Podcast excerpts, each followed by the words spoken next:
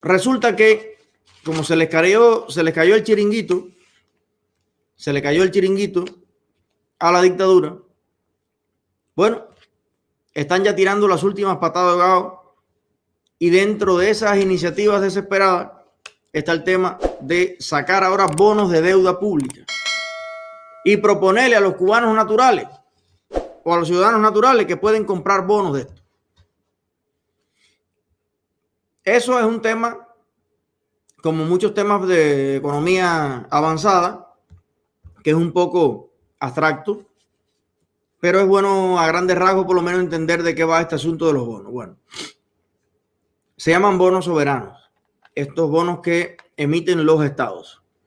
La deuda pública o deuda soberana es la deuda total que mantiene un Estado con inversores particulares o con otro país.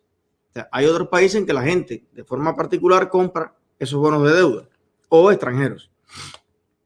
Cuando un Estado incurre en un déficit público porque ha gastado más de lo que ha ingresado, necesita encontrar una fuente de financiación ajena y para ello realiza emisiones de activos financieros. Lo más común es que un Estado financie el déficit mediante emisiones de títulos de deuda, entre ellos los bonos. Los bonos soberanos son bonos emitidos específicamente por el gobierno. El bono en sí es un certificado de deuda, es decir, una promesa de pago futura documentada en un papel que determina el monto, plazo, moneda y secuencia de determinados pagos. Los bonos son una obligación que, que compromete al que emite el mismo a pagar una suma de dinero determinada en una fecha fija y a eso se le suma el interés sobre el valor nominal del bono, de acuerdo al porcentaje que indica el documento. Esto a ver, voy a terminar con lo oficial y se lo digo yo con mis palabras. Los bonos soberanos son emitidos a razón de obtener dinero para financiar servicios gubernamentales y déficit presupuestario. Los bonos soberanos son considerados los más seguros del mercado, ya que tienen respaldo en los gobiernos centrales. Pero cuando la probabilidad de afrontar un pago disminuye, entonces aumentará el riesgo del bono. Y ahí vamos. El presupuesto estatal cubano representa más del 75% del PIB. Es decir, la economía nacional en su conjunto depende del Estado. No hay margen para la política fiscal. El objetivo de la venta de estos bonos es paliar el déficit fiscal. El presupuesto del Estado cubano para el actual año prevé un déficit de 7.095 millones de pesos, igual en dólares al cambio oficial, que será solventado con la venta de bonos soberanos. A ver, ¿cómo le explico esto? Comprar deuda es comprar deuda en cualquier parte. Eso lo hacen los financistas, ¿no? Usted, por ejemplo, compró un carro y está pagando ese carro y está pagando mensualmente un una parte, ¿no? De interés y una parte que va al principal de la deuda. Hay personas o otras instituciones financieras que pueden comprar esa deuda.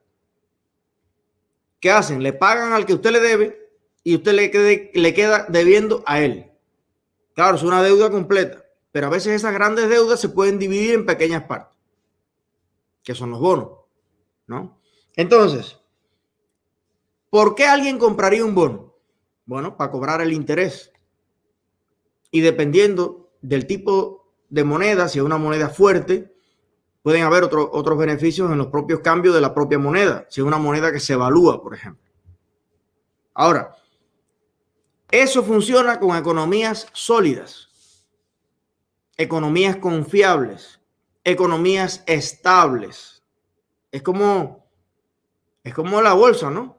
Cuando usted va al stock market, generalmente uno invierte, sean 5 dólares o 5 mil, pero busca Tesla, eh, busca compañías que no vayan a ir a un precipicio, que sus acciones no vayan a caer eh, de forma acelerada en un momento determinado y usted invierta lo que usted, o sea, usted pierda lo que usted invirtió. Con los países funciona también así.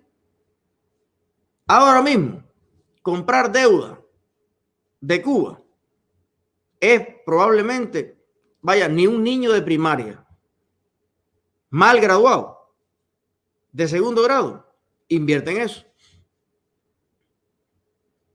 Nadie.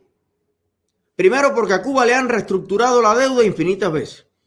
Rusia ya se dio por vencido y le tuvo que condonar más de 100 mil millones. México como 23 mil millones. Los números por ahí están exactos. Yo ahora me los di el otro día, yo se los dije aquí cuando hicimos una directa hace un mes. China, miles de millones. Todo el mundo le ha tenido que regalar el dinero a Cuba porque no puede pagar a la dictadura cubana. Imagínense ustedes. Ahora que personas asuman esa carga.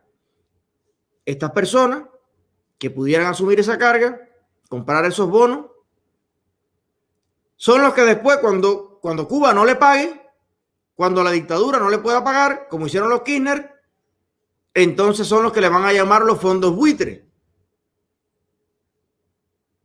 Ahora, cuando el año que viene, el próximo, no haya dinero para pagar y los acreedores empiezan a decir, oye, mi papelito, porque acuérdate que lo que están comprando es una promesa de pago, una promesa de pago.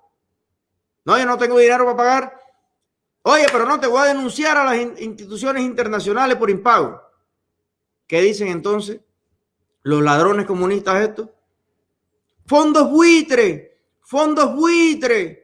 Ay, que el país estaba en problemas, vinieron, compraron la deuda y ahora nos quieren cobrar interés, pobrecitos que somos nosotros. Descarados. Descarados ladrones. Se han cogido todo el dinero. Miles de millones de dólares de la exportación de servicios médicos, de deportistas, de técnicos de todo tipo, de las exportaciones de tabaco, el ron, el café, las langostas, los limones. Y al mismo tiempo que se lo roban todo, decomisan, encarcelan, destruyen, humillan al que intenta dentro de cada barrio, de cada comunidad, resolver algún problema. Ese sí no se puede enriquecer. O sea que han llevado una destrucción nacional e internacional. Esos son los que hoy pretenden vender bonos de deuda cubana a alguien en el mundo. A mí esto me suena a jugada de lavado de dinero y de jugar a las dos bandas como ellos suelen jugar. Ustedes recuerdan toda la propaganda de negativa hacia el exilio histórico, las incursiones armadas, las supuestas enfermedades que entraron a Cuba. ¿Ustedes recuerdan todo eso?